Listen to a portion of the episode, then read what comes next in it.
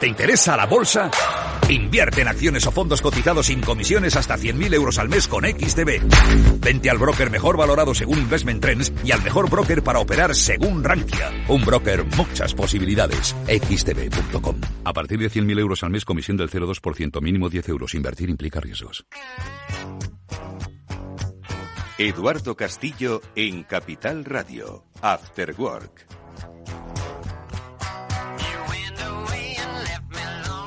Hola amigos, ¿qué tal? Buenas tardes, bienvenidos al After Work aquí en Capital Radio. Hoy vamos a hablar de tecnología, de cómo impacta en nuestra vida, de cómo impacta en nuestra educación. De eso hablaremos en primer lugar con José Antonio Sánchez, uno de los responsables del área de proyectos de educación de Dahua Technologies, para ver cómo precisamente la tecnología integrada en el aula no solo contribuye a facilitar el aprendizaje, sino que sobre todo ayuda a profundizar en ese aprendizaje. Ahora nos va a comentar cuáles son sus propuestas. Y luego, Víctor Magariño Julián de Cabo hablarán también de ese entorno digital tecnológico sobre esas aguas eh, interesantísimas hacia las que nos dirigimos, muchas veces sin cartografiar, pero que no nos va a quedar más remedio que lidiar. Así que os invito a que no dejéis de prestar atención de este programa.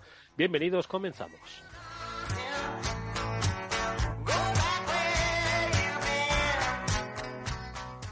Eduardo Castillo en Capital Radio. After Work. Bueno, pues como os decíamos en eh, el comienzo de este programa, nos vamos a desplazar hasta Simo Educación, que es uno de los puntos de encuentro de referencia para el eh, mundo de la educación, pero ya hoy no se puede entender este mundo sin hablar de tecnología o tecnología vinculada. Por eso nos hemos aproximado a todas las novedades con la ayuda de José Antonio Sánchez, que es uno de los responsables de proyectos de educación de Dawa Technology, con el que vamos a analizar por qué es tan importante no solo la facilitación de la tecnología en los procesos educativos, sino cómo estos al final contribuyen al propio proyecto educativo, porque yo creo que esa es una de las diferencias que debemos marcar eh, cuando hablamos de tecnología y educación. Una cosa es la facilitación del acceso a la educación y otra, cómo contribuyen a incrementar esa educación. Saludamos a José Antonio Sánchez, él está ahora mismo en este Simo Educación. ¿Cómo estás, José Antonio? Buenas tardes, bienvenido. Hola, ¿qué tal? Buenas tardes, Eduardo. Muchas gracias sobre todo por, darnos la oportunidad de participar en tu programa. Y bueno, antes de nada, quiero decir que, yo escucho mucho eh, Capital Radio y es una radio que me gusta muchísimo llevar, sobre todo en los, en los tiempos que tengo para, para poder escuchar radio y, la verdad que enhorabuena por el programa y por, y por la radio en general, la verdad. Oye, pues hoy te toca a ti contribuir eh, con tu conocimiento y experiencia a generar ese contenido que yo creo que es de, de mucho interés Primero por aquello que decía, ¿no? Siempre la tecnología se ha, eh, se ha considerado como un, bueno, un facilitador, ¿no? De los procesos educativos, pero a veces no se les eh, daba el valor necesario como para eh, ver su capacidad de fomentar y contribuir al aprendizaje, ¿no? Es decir, o sea, hemos trasladado, yo creo que hemos vivido una evolución, eso lo habréis visto vosotros especialmente desde la compañía, de cómo la tecnología ha sido una herramienta para ser parte de una herramienta habilitadora de conocimiento, ¿no? Efectivamente, ya no hablamos tanto de, tecnología, sino de herramientas para, el profesor, para el profesor y los alumnos, porque al final lo, nuestra tecnología, lo que hay, la tecnología en general que se está, se está promoviendo en las aulas, es sobre todo para eso, para potenciar el trabajo en equipo y que la comunicación y la, que la comunicación y la educación no sea solamente unidireccional, sino que sea bidireccional que puedan colaborar también los, eh, los alumnos en la formación de, que da el profesor. Y eso, es, eso hace que la, eh, que la tecnología tome eh, un papel importante ¿no? en, esa, en, esa, en esas funciones. Hmm. Con lo cual, lo que hace es que une poco pues la, lo que antes teníamos en los libros o lo que antes podía estar escribiendo el profesor en la pizarra, pues ahora lo tenemos en la tecnología. Lo tenemos, por una parte, en equipos como los que con los, como los que tenemos nosotros, los monitores interactivos con un sistema operativo integrado que sea fácil de, uso para el profesor, etcétera. Y luego en los equipos eh, Bring Your Own Device, que son los equipos propios de los, de los alumnos, que eh, todos, digamos, que eh, todos estos equipos tiren de una misma, de una misma base, ¿no? Y trabajen todos a la vez. Con lo cual, en ese sentido,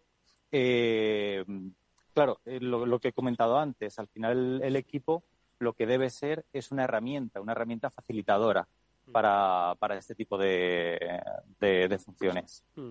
¿Cuál es, eh, a tu juicio y por la experiencia ¿no? que habéis desarrollado en Dawa Technology a propósito de vuestra profundización en el mundo de la educación ¿no? a través de la tecnología, cuál es, a tu juicio, el equilibrio eh, adecuado eh, de la tecnología dentro del aula, ¿no? Quiero decir, a todos nos gustaría, pues en nuestra época, que nos hubiesen dotado de mayores habilidades tecnológicas, ¿no? Precisamente por la existencia de herramientas, ¿no?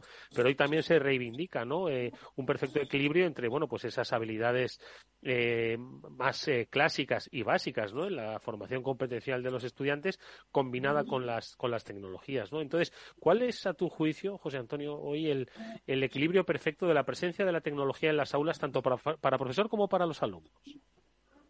lo primero de la eh, que tiene, lo primero que tiene que tener la tecnología al final es que sea sencilla, ¿vale? Tanto para el profesor como para, el alumno.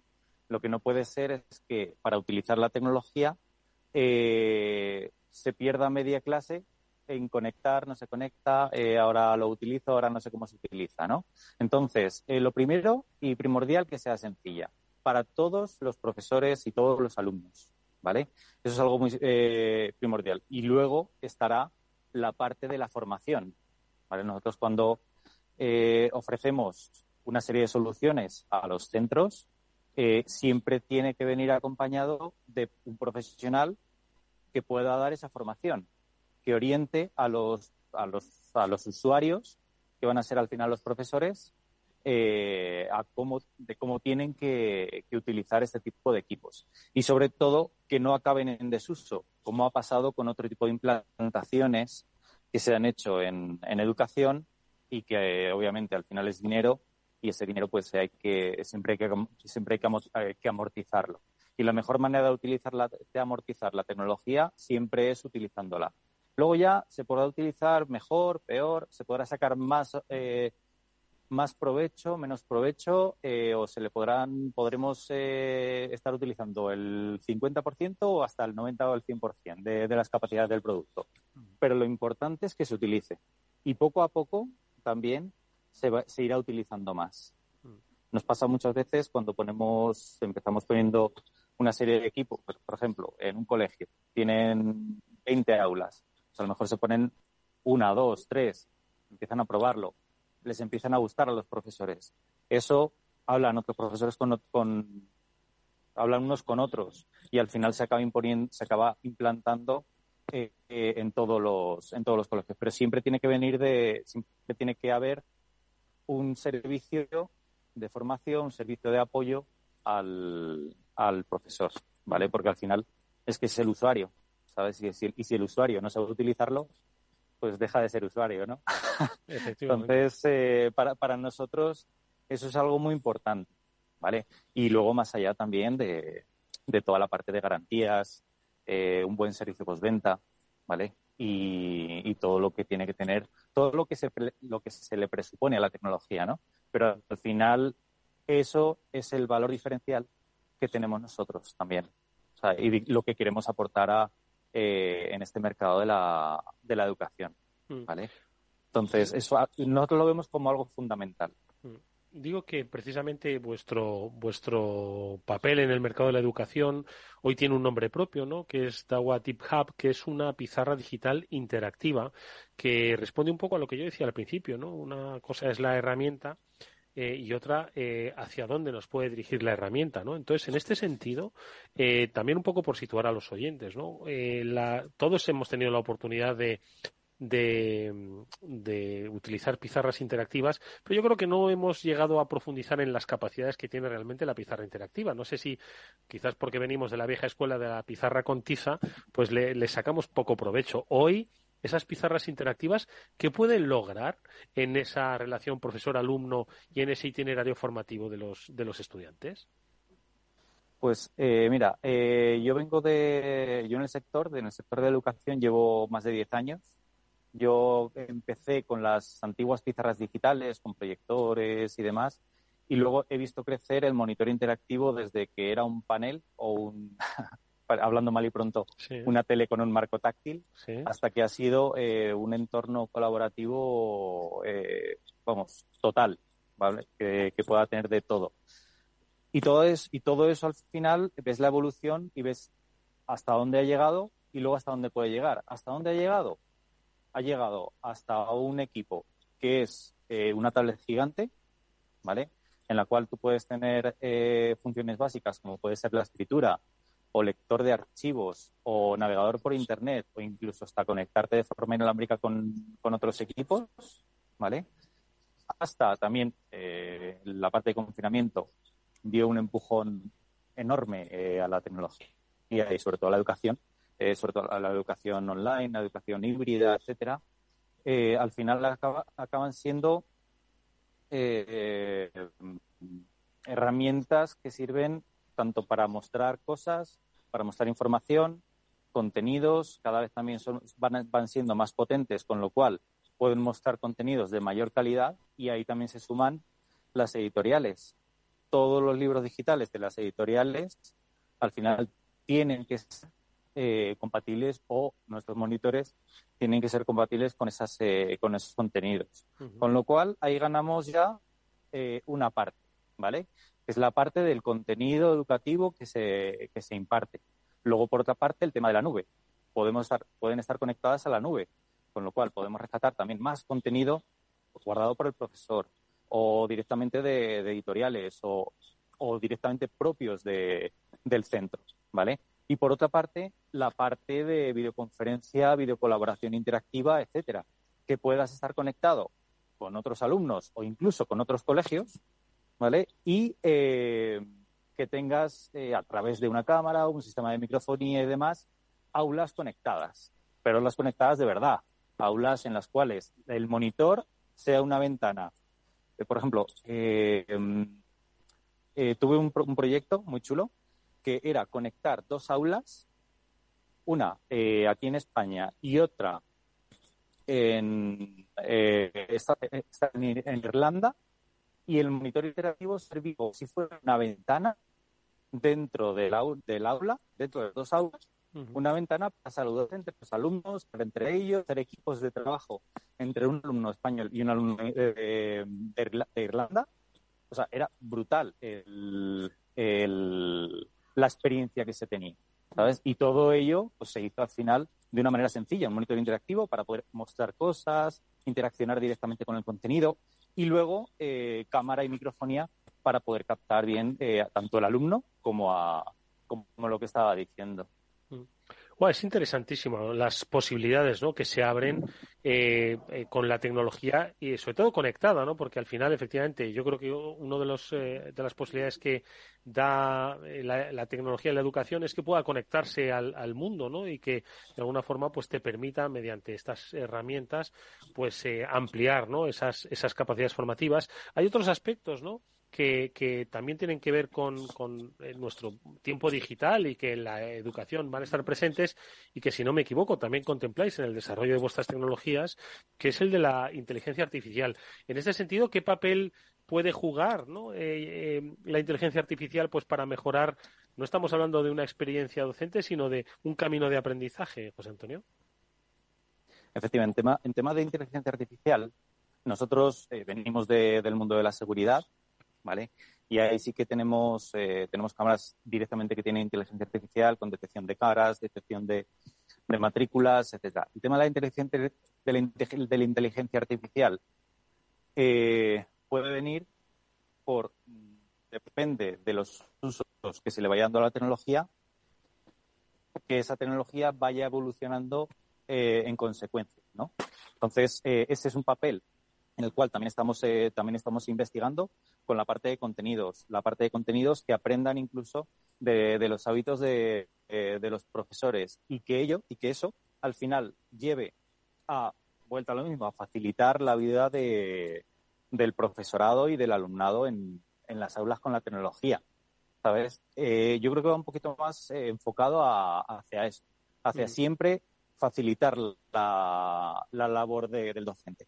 Lo que siempre digo yo en las, eh, en las formaciones, cuando yo he dado muchísimas, muchísimas formaciones a, profesores, es que eh, vean el monitor interactivo o la tecnología que están utilizando como una herramienta. una herramienta. No hace falta cambiar la metodología de trabajo si es una, una metodología de trabajo que, que ellos ven que, o sea, que es funcional, ¿no? Entonces, eh, tiene que ser eso, una herramienta fácil, una herramienta sencilla, algo que, no les implique, eh, muchas veces eh, nos me ha pasado, ¿no? Que a lo mejor está el profesor explicando algo, se despista porque no, sabe cómo hacerlo en el monitor y demás, eso al final despista y, corta la clase, ¿no? El monitor tiene que ser lo suficientemente mm, fácil, y luego la inteligencia artificial inteligente, ¿no? para que facilite todas esas labores a, a, los profesores, ¿vale? Porque hay profesores de, de, todas las, pues más tecnológicos, menos tecnológicos. Entonces, eh, todos tienen, tienen, o sea, todos al final lo, lo, es, una, es una tecnología que van a utilizar. Entonces, eso es importante que lo tengan, que sea, que sea sencilla. Luego también le daremos eh, otro tipo de, de funciones a los monitores para que el, profesor más tecnólogo o el profesor que, quiera sacarle más partido lo pueda hacer, ¿vale? Porque ahí tenemos ya, entrarán las plataformas de contenidos, plataformas de creación de contenidos y de juegos interactivos, e incluso plataformas en las cuales yo pueda cargar a todos mis alumnos y mandarles juegos interactivos a modo de deberes, a los típicos deberes que nos ponían cuando éramos pequeños, que pues mira, te, vas a hacer los ejercicios 3, 4, 5 de la página tal. Pues ahora que todo eso vaya con juegos, incluir la gamificación. La gamificación es, es un tema muy importante también, porque hace, o sea, al final, cuanto mejor nos lo pasamos, más aprendemos. Pues con los juegos, los juegos interactivos y la gamificación de contenidos, obviamente lo que hacemos es que los alumnos aprendan más y, y estén más felices, obviamente. Oye, una última cosa te pregunto, José Antonio. Eh, decías al principio que oye, la, adaptación a la tecnología tiene que ser progresiva, es decir, primero una, luego tal vez dos o tres, es decir, bueno, que cada, entiendo que cada centro lo, lo vaya valorando, ¿no? Eh, por cierto, que eh, a, través de, la donación que habéis hecho eh, mediante la asociación Si Puedo, pues un colegio de educación especial, Los Álamos, va a tener una pizarra digital interactiva, ¿no? Va a ser una primera experiencia con, esta tecnología. En, este sentido, te pregunto, ¿cuál es la recomendación que harías pues para introducir pues em, esta tecnologización? Lo decías, oye, poco a poco, no agobiarse. ¿Es accesible eh, una pizarra eléctrica? ¿Se deben coger muchas, pocas? a quién se le debe, porque claro, entiendo que necesitan un poco de orientación sobre, oye, ¿qué hacemos con ella? ¿A quién se la ofrecemos? ¿A qué cursos? ¿En qué, en qué niveles educativos? Entiendo que hay muchas preguntas, ¿no? Que deben ser respondidas, ¿no?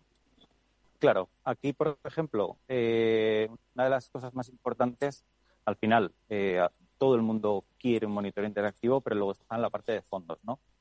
Eh, monitor interactivo puede encajar en, realmente en cualquier, en cualquier clase, porque si hablamos de un monitor grande donde podamos ver ahí cualquier tipo de contenido, eso ayuda en cualquier etapa de, la educación, ¿no? Ayuda y es eh, y muchas veces se vuelve un elemento fundamental.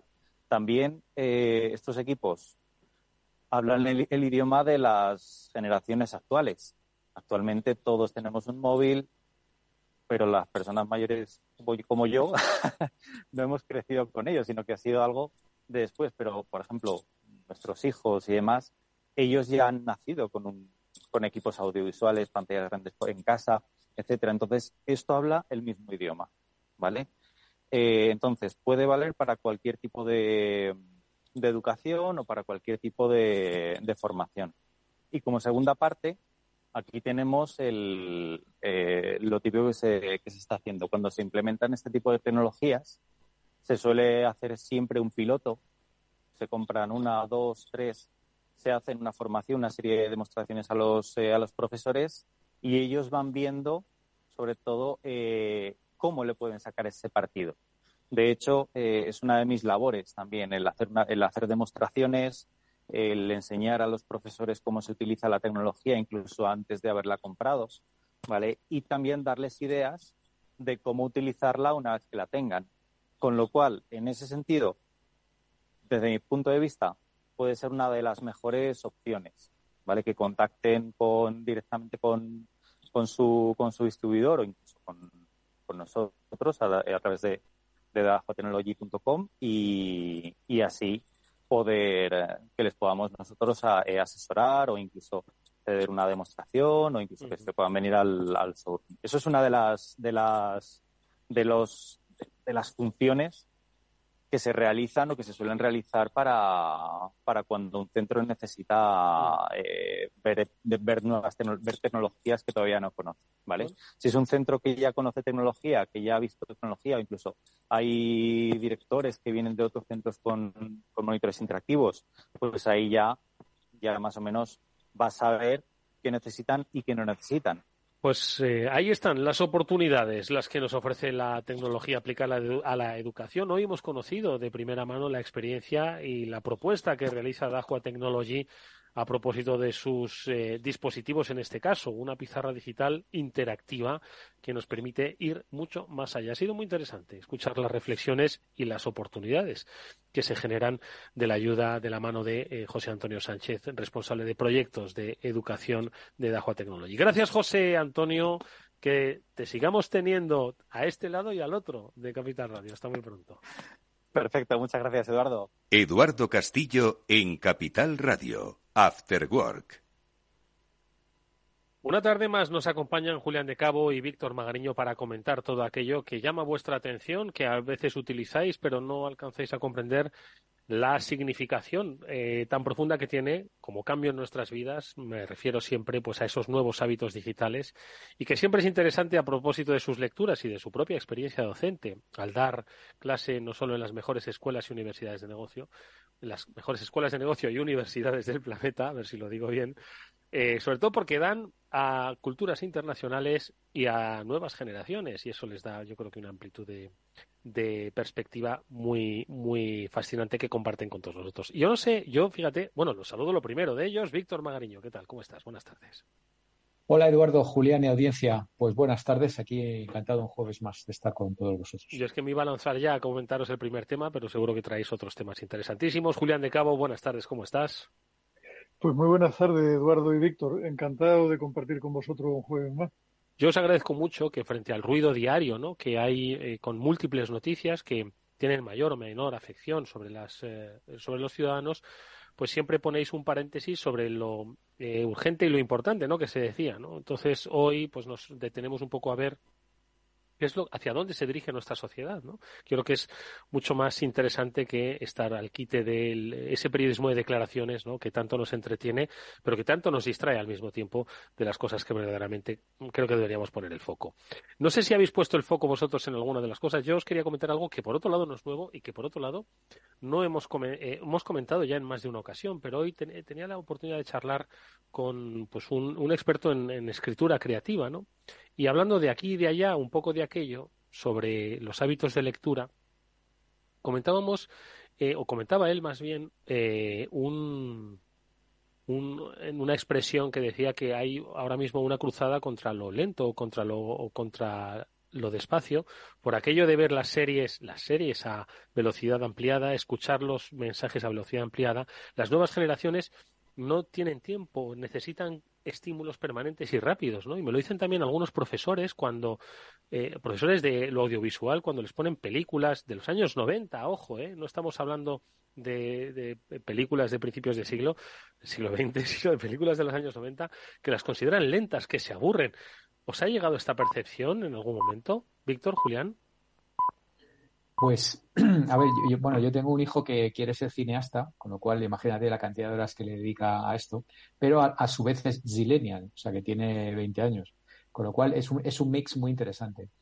Em, yo, creo, a ver, eh, para empezar, hay grandes joyas de los 80s y 90s que obviamente todos vivimos y tal. Además, yo sabéis que tuve mi etapa peliculera profesional, con lo cual, pues eh, en casa aquí abres un armario y todavía se te caen 20.000 VHS y DVDs encima. Eh, pero sí que es verdad que en mi propia persona lo noto que en cuanto veo algo ya de los 90 o algo así en televisión, es que paso rápido. O sea, porque me parece efectivamente que no pasan las suficientes cosas. O sea, que ya no es un tema solamente generacional de las nuevas generaciones, sino que eh, yo creo que lo, experimentamos en nuestra generación también, sin llegar al extremo de, ver las cosas en 1.5 o 1.2. Eh, bueno, yo he llegado a ese extremo pues en algunos grupos de WhatsApp que necesito, necesito ir muy rápido o, en algunos eh, cursos online que hago que más o menos me lo sé, y con uno y medio, pues voy, voy mejor y voy más rápido, ¿no? Pero en la, en la, en la, en la televisión o en las series, en las películas, todavía no he llegado al extremo de verlo por 1.5 o 2 eh, porque no. Pero sí que es verdad que está bastante extendido.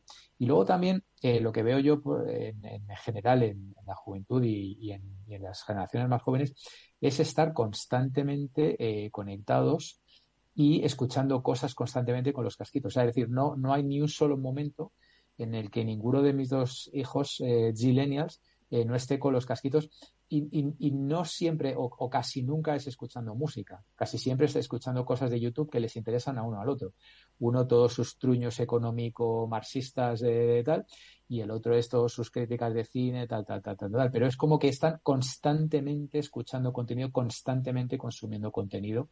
No necesariamente de manera acelerada, pero sí que no hay, digamos, esas, esas pausas, digamos, para la reflexión o para eh, que, yo creo que en, nuestra generación todavía existen y desde luego yo no, solamente las tengo, sino que además las necesito, porque claro, cuando uno está absorbiendo, absorbiendo, absorbiendo, necesita un momento de, hacer una pausa y, para luego realmente hacer un pequeño análisis y luego, bueno, pues ser capaz de, comentar la jugada, por ejemplo, clase.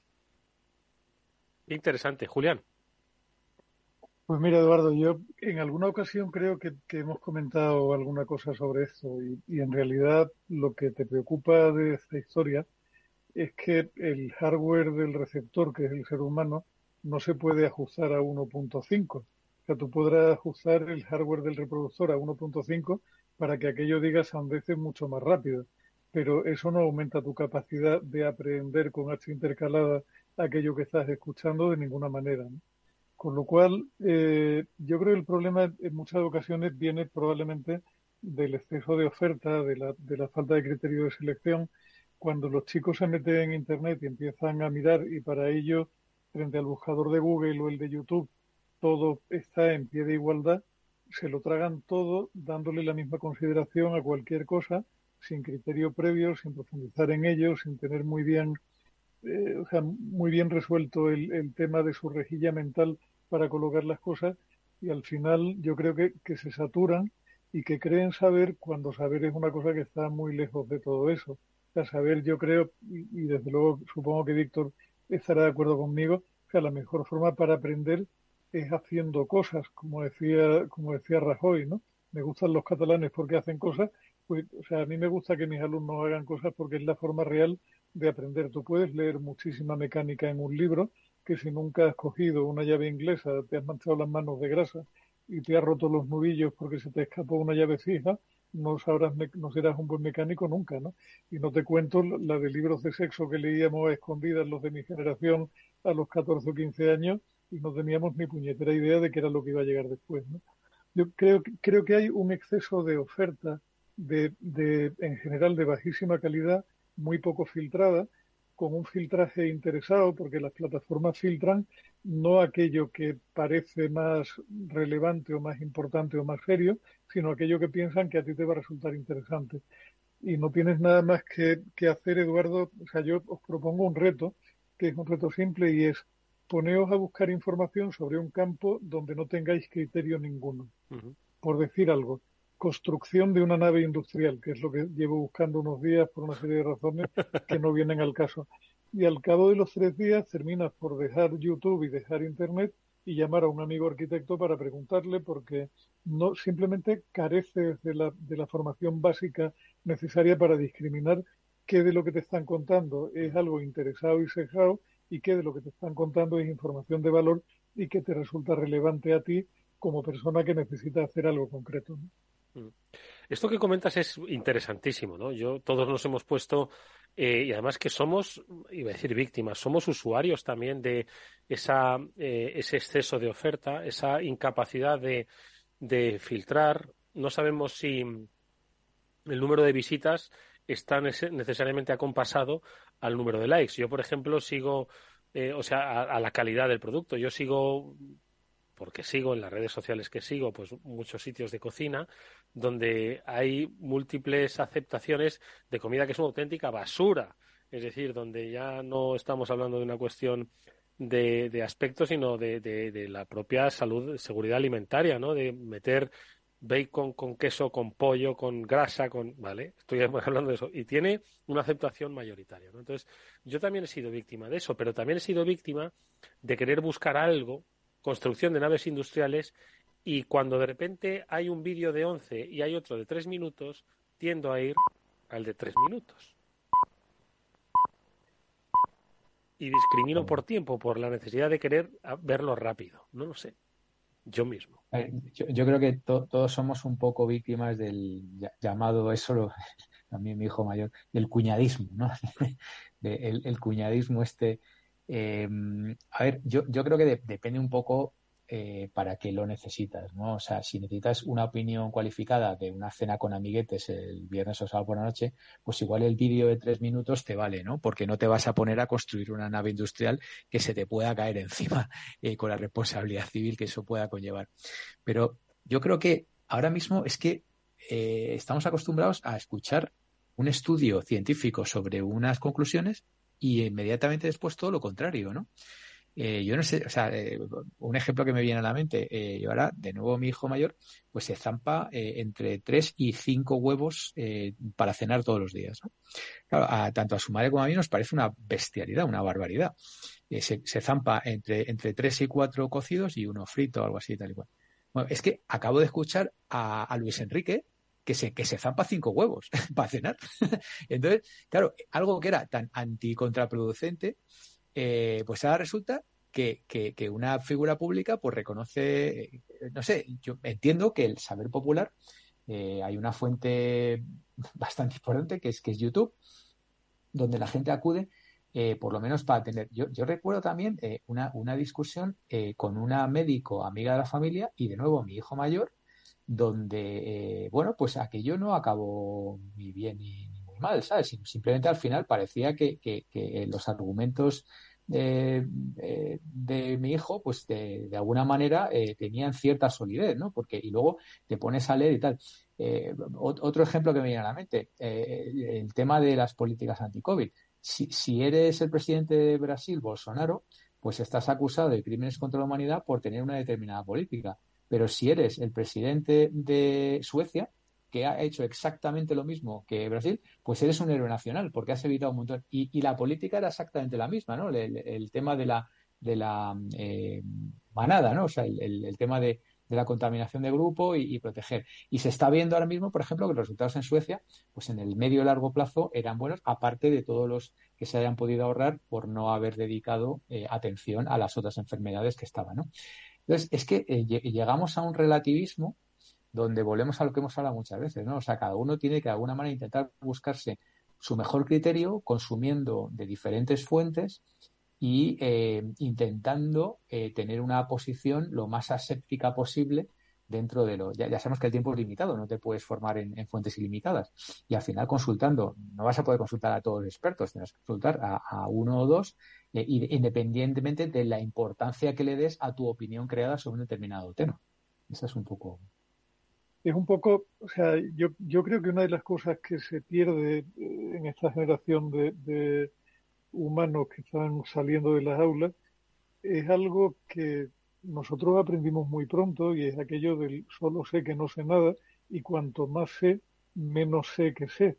O sea, cuanto, cuanto más sé, más consciente soy de cuál lejos estoy de tener una, una visión real de las cosas nos hacían aceptar con una cierta humildad que el conocimiento no era en absoluto abarcable y que había que aproximarse a ello con una actitud humilde. O sea, uno está aquí para aprender y uno debía meterse en la cama habiendo aprendido una cosa nueva cada noche, pero desde la conciencia de que dominar un campo profesional y más hoy donde todos los campos se amplían muchísimo, eh, es, una, es una labor que te lleva toda una vida. Tú no puedes pretender que por haber visto tres vídeos, haber leído cuatro posts haber seguido tres hilos de Twitter, estás bien informado y tienes criterio sobre lo que está pasando con relación al hijo de Biden en Ucrania. O sea, tú podrás tener una cierta aproximación, pero no tienes ni puñetera idea de lo que está pasando.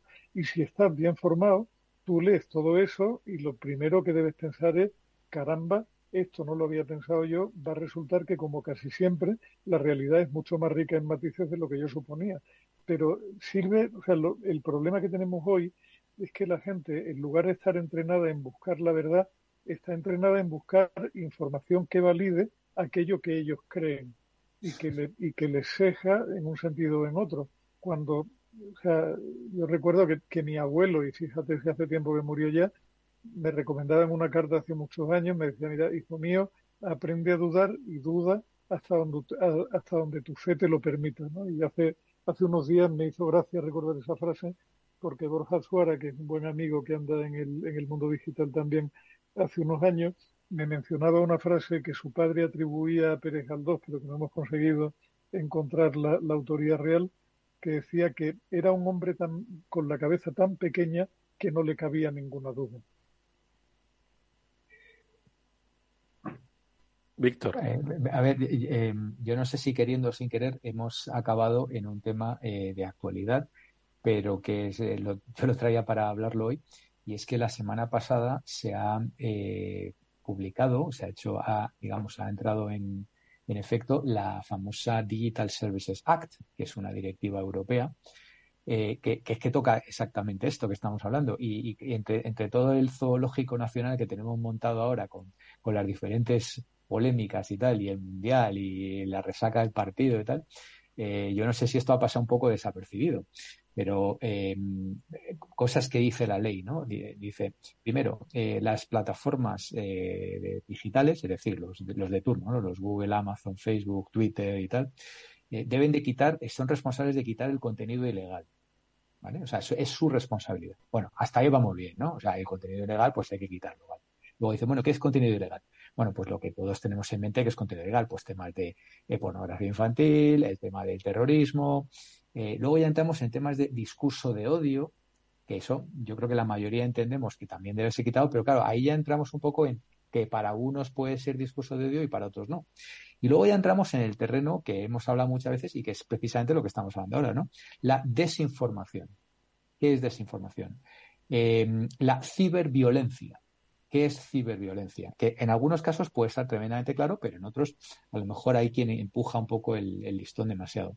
Falsedades sobre salud. ¿eh? Todo esto es, lo, dictamina la ley, o sea, es exactamente lo que, lo que estábamos hablando. Entonces, claro, ¿qué es falso sobre la, sobre la ley? Porque, repito, eh, ha habido diferentes políticas para mitigar el efecto de COVID y, no está claro que eh, la contaminación de, de sea negativa, sobre todo en el medio y largo. No está claro, yo no lo tengo claro. Y créeme, eh, en ocasiones puedo picar un poco de lo que dice Julián, porque cuando veo algún estudio que de alguna manera valida aquellas cosas que yo intuitivamente, obviamente yo no tengo tiempo de hacer una investigación científica y, y con estadística y con muestras y tal, pero tiendo a leerlo con, con, mucho interés y con mucha profundidad y, y, y, creo haber desarrollado cierto espíritu crítico sobre el tamaño de la muestra, sobre los países, sobre quién lo publica, etcétera, etcétera, pero, pero no deja de ser una opinión eh, personal, ¿no? Eh, entonces, eh, luego hay otro, otro tema que nosotros, yo pensaba que estaba ya cubierto con la famosa GDPR, ¿no? La General Data Protection Regulation de hace un par de años, que es el efecto de la ley en los anuncios online donde habla de que no se puede segmentar a gente por su religión, por su orientación sexual, por su salud, eh, por sus eh, creencias políticas y tal, o sea, cosas que yo pensaba que ya estaban de alguna manera prohibidas, pero que son ahora cuando la ley realmente va a empezar a sancionar a las plataformas eh, y las plataformas se definen, están definidas por la ley como aquellos que tengan más de 45 millones de usuarios en, en el territorio europeo, con lo cual de entrada todas las grandes caen y por supuesto Twitter también y que tienen que empezar a, de alguna manera a eliminar todo esto eh, o ser eh, multadas con hasta un 6% de su facturación en el territorio. Y pueden ser multas recurrentes hasta que cambien su, conducta. O imaginaros esto con lo que está ocurriendo ahora mismo en Twitter. Es que es como, como navegar directamente hacia, hacia la multa, ¿no? Porque están de alguna manera quitando eh, gente y, y, confiándose al algoritmo, que, que, bueno, el algoritmo puede tener o no sesgo, eh, entonces, yo creo que hay cosas que, pueden estar más o menos claras y otras cosas que, realmente, pues no, sinceramente, no, no, no hay una. Eh, claro, eh, ahora tienen que, por ejemplo, tienen que dar acceso a los algoritmos, ¿no? Eso es, digamos, es un plus, ¿no? Hasta ahora era, bueno, tienes que quitar el contenido, si no lo quitaste mucho. Bueno, pues ahora me tienes que dar acceso al algoritmo para yo saber cómo estás filtrando la información de un lado y de otro. Pero se van a meter teóricamente hasta la cocina. Claro, imaginaros que, Google le da acceso al algoritmo de, la búsqueda orgánica, ¿no? que es el famoso santo grial de Google desde hace 20 años. ¿no? no lo sé, yo creo que es eh, para reflexionar. Julián. A ver, eh, dos cosas y empiezo por la última porque si no se me va a olvidar.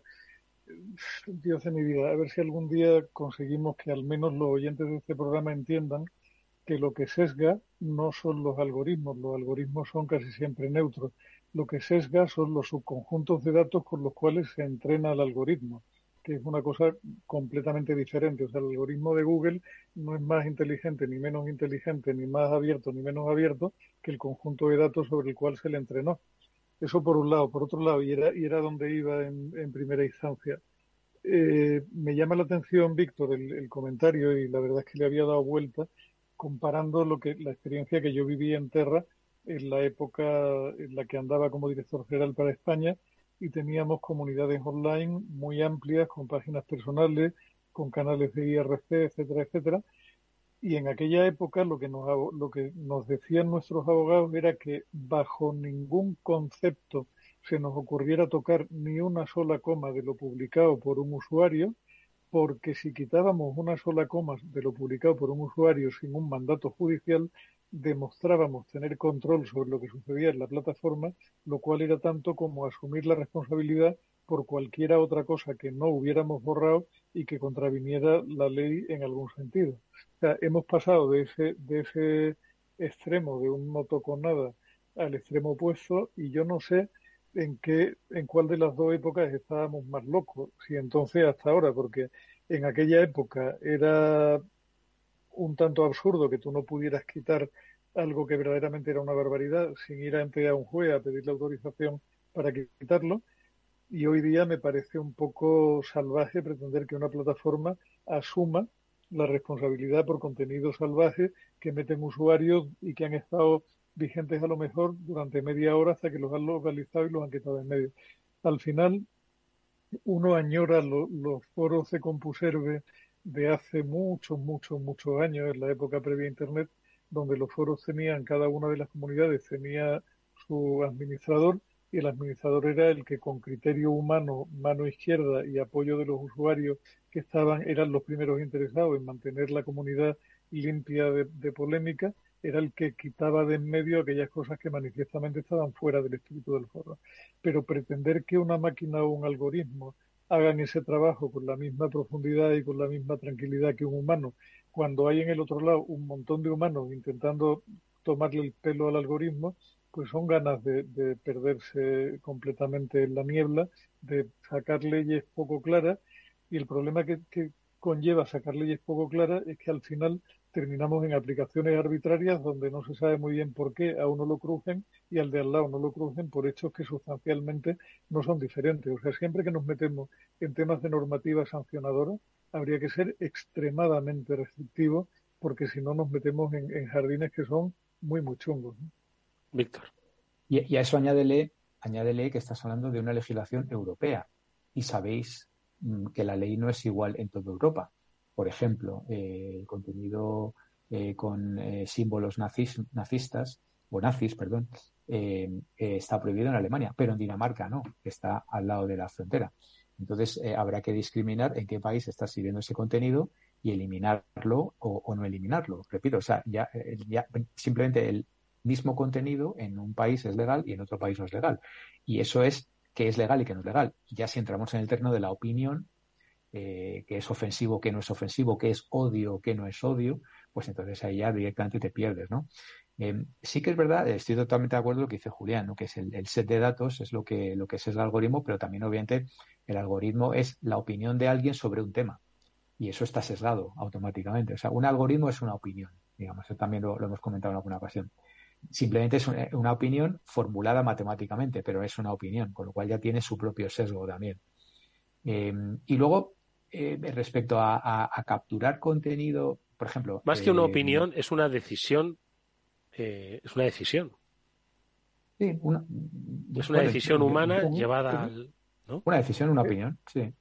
Pero... En sentido estricto, es el número de pasos finitos que damos matemáticamente para resolver un problema. Eh, pero, a ver, hay algoritmos, por ejemplo, eh, YouTube, no, recuerdo cómo se llama el nombre, es un eh, Content Identification, no sé qué, que identifica con un 98,5% de, de precisión el contenido que está infringiendo las leyes del copyright. ¿vale? Y eso lo hacen automáticamente con una precisión brutal. Claro, es fácil, ¿no? Decir, oye, tengo este contenido, eh, y esto eh, está copiado o está infringiendo determinadas leyes. Y luego para ese 1,5% lo hacen personas. Y de hecho, todas las grandes han invertido eh, millones, tienen miles de personas.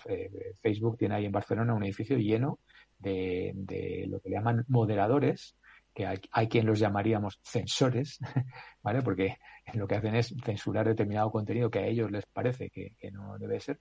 y entonces esos son los que de alguna manera regulan el, el 1 el uno y pico por ciento. Pero repito, es, yo creo que es más fácil determinar qué es legal y qué no es ilegal que es contenido de odio o, no es contenido de odio o que es eh, ofensivo para determinar religión o no. Es que ahí ya entramos en un terreno que lo hemos hablado muchas veces. Es que no es fácil, no es sencillo. Y depende del país y depende incluso a veces hasta incluso de la región. Imaginaros, eh, estoy pensando en Europa, países muy fragmentados, Suiza o Bélgica o tal, con cantones y demás. Es que eso es, es harto difícil que no, no, no sé, no sé. lo que dice Julián estoy de acuerdo también. A veces estamos intentando hiperregular cosas que no, no tenemos claro cómo hacerlo. A, ver, Víctor, sin ánimo de, polémica ni de discutir demasiado, si uno se va a la RAE, que es donde hay que ir cuando uno a, rato se pierde, y me he ido, eh, lo que dice literalmente la Real Academia es que un algoritmo es el conjunto ordenado y finito de operaciones que permite hallar la solución de un problema. Es decir, el algoritmo es la cantidad de pasos que una arañada a la hora de localizar un texto que sea ejemplo de odio, con lo cual no es el algoritmo lo que determina que sea el ejemplo de odio, sino el subconjunto de ejemplos de odio que tú le pones para que el algoritmo aprenda cuál es el ejemplo de odio. El algoritmo como tal es neutro, es el subconjunto de datos con el cual tú lo entrenas. Si tú entrenas con un conjunto de datos muy sesgado a una ideología de derecha, tu algoritmo aparentará ser de derecha. Si lo, lo hace, lo alimentas con, con, ejemplos del otro lado, tu algoritmo, o sea, digamos, parecerá ser de izquierda, pero no es el algoritmo como tal, es el subconjunto de datos lo que al final hace que las cosas vayan para un lado o para otro. A mí me parece que, que al final lo que tenemos es, eh, por un lado, conciencia de la falta de educación y de criterio que hay en una gran mayoría de la, de la población y, en consecuencia, muchísimo miedo a la libertad pese a que nos llamamos a nosotros mismos democracias liberales, cada vez procuramos condicionar más y constreñir más el ámbito de actuación que pueda tener un ser humano, sacando normas a cascoporro. Pero no hay que olvidarse de una frase preciosa de Cayo Cornelio Tácito que decía que cuanto más normas tiene un Estado, más corrupto es. Y yo creo que vivimos exactamente aquello que decía Tácito. Bueno, pues eh, fijaos lo que ha dado de sí hoy un programa el que estábamos hablando de la rapidez con la que los eh, millennials y los centennials consumen información y nosotros también, ojo, eh, que al final eh, no deja de ser algo que imbrica en toda la sociedad. Hemos acabado hablando de el algoritmo, la ética y la función, ¿no? Yo creo que es apasionante precisamente esto, ¿no? Que es un es un terreno que está todavía por cartografiar, ¿no? La vida digital en el que hay demasiados eh, actores al mismo tiempo bailando, tanto los reguladores como los creadores, que nos tienen que, bueno, pues eh, ayudar, ¿no? A, diseñar precisamente esos mapas en los que vamos a ir eh, navegando, pues en los próximos años. Son aproximaciones que lo que pretenden es invitaros a vosotros a reflexionar, a que no, a que paréis un poquito de los vídeos de YouTube y reflexionéis con lo que Julián de Cabo y Víctor Magariño os han contado para luego, sí, a partir de aquí ir a buscar esa información, pero ya tenéis por lo menos el criterio previo de ser un poco más selectivos. Como siempre, gracias. Eh, lo que pasa es que, Víctor, 30 segundos. Víctor, que nos vamos. Sí, muy rápidamente. Bueno, eh, comentar que seguimos por ahí un poco turbulencia con el mundo, ¿no? Es las horas de despidos que llevamos comentando. Cisco acaba de echar a, a 4.000 a la calle o el 5% de, de su de su em, ajustes, ajustes que dirían. Lo que pasa es que maldita la gracia para el, para el ajustado, ¿no? Pero la, movida que hay también en la fábrica de, iPhones en China con Foxconn, que también están con, toda la movida de la política anti-COVID y tal. Y en fin, que sigue, sigue el tema revueltito todavía. Bueno, 30 segundos para Julián, venga. 15. no hay que perder de vista que todas esas olas de despido harán perder permisos de residencia en algunos países de gente brillante que se irá a otros países más liberales a la hora de acoger a gente de alto potencial y ojalá seamos capaces de ver eso y fomentar una política para atraerlos aquí que nos iría de coña. Pues pensaba yo de la semana pasada de estos amigos de Víctor e Irlanda. Irlanda tiene un, serio problema. Si quieres lo hablamos la próxima semana, por supuesto, porque ya no tenemos tiempo. Víctor Magariño, Julián de Cabo, gracias como siempre. Nos vemos la próxima semana. Gracias a vosotros. Hasta la próxima. Y amigos, nosotros nos despedimos hasta el lunes que volverá este After Work, como siempre, en la sintonía aquí de Capital Radio. Gracias, como siempre, es un placer teneros ahí al otro lado. Adiós. ¿Qué es ir más allá? Con Arval podrás llegar donde te propongas de la forma más sostenible y desplazarte como y cuando necesites con una oferta de renting sostenible, segura y conectada. Y preocuparte solo de conducir porque nosotros nos ocupamos del resto. Arval, la transición energética arranca aquí. Más información en arval.es.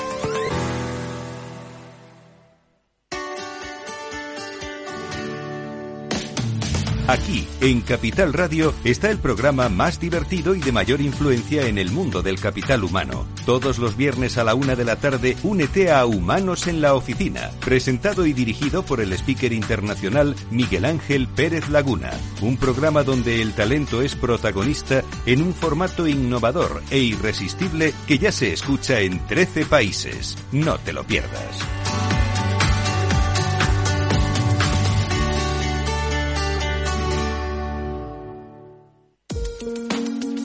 De forma no intencionada, los usuarios pueden abrir agujeros de seguridad al conectar su ordenador o smartphone a la red de su empresa, incluso cuando utilizan una VPN. Reducir la superficie de ataque con un modelo Zero Trust se ha convertido en una necesidad para las empresas. Descubra más en zscaler.es. En el balance nos preocupamos por nuestros hijos por su vinculación con el mundo de Internet y las redes sociales, y analizamos sus riesgos de la mano de Pilar Rodríguez en Familias Enredadas, todos los lunes a las ocho y media de la tarde en El Balance, Capital Radio.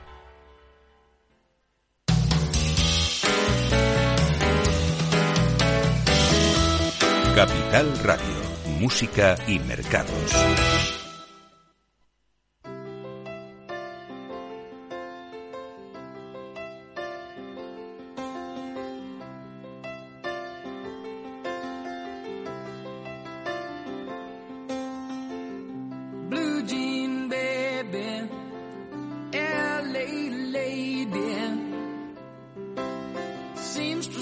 the bank.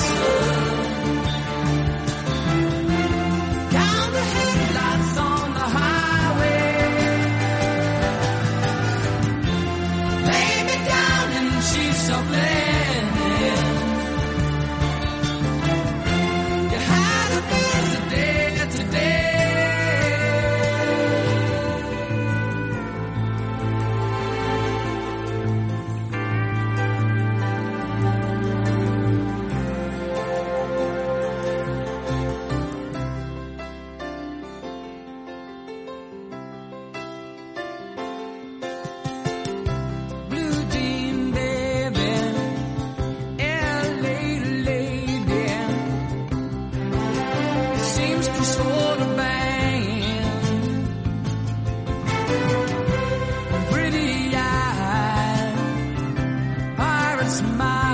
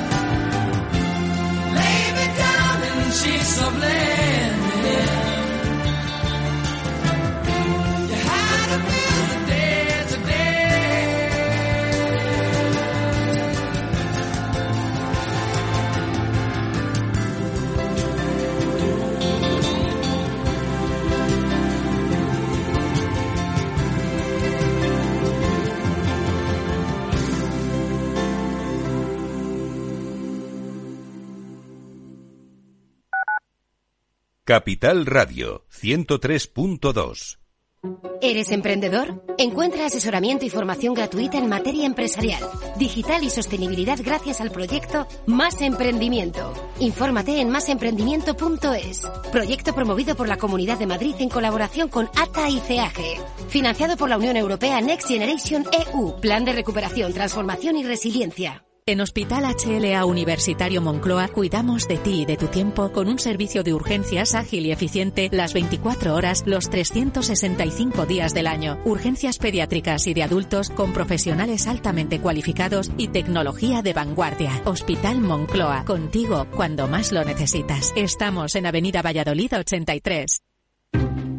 Inversión inmobiliaria acompaña al mercado inmobiliario en este nuevo ciclo. Todos los jueves de 10.30 a 13 horas, el inversor encontrará las claves para realizar su mejor inversión. La mañana de los jueves en Capital Radio tomamos el pulso al sector inmobiliario. Noticias, análisis de mercado y debates donde los protagonistas del sector podrán contar en primera persona los retos a los que se enfrenta el ladrillo. Inversión inmobiliaria pone la voz al sector inmobiliario. Aquí, en Capital Radio.